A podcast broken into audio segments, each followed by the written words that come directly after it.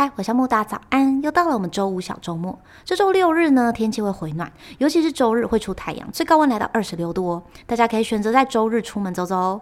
那今天周五是个很适合看电影的日子，就像是今天呢，有两部日本动画电影上映。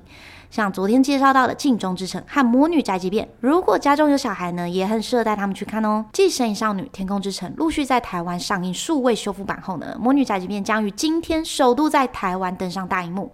那电影讲述十三岁的小魔女琪琪，在面包店老板的帮助下呢，利用扫把飞行的专长，做起了送快递的工作，并认识对飞行满怀憧憬的新朋友蜻蜓，过着忙碌的生活。然而某天，琪琪的魔法突然消失了，再也无法顺利飞行的她。该如何找回自己的魔法呢？这是宫崎骏第一次撰写青春期题材的剧本。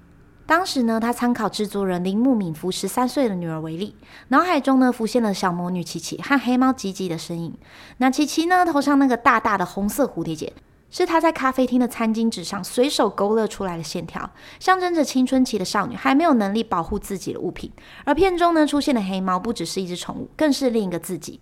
宫崎骏呢在改编《魔女宅急便》的剧本时呢，保持着要在独立和依赖之间向彷徨犹豫的年轻观众致意。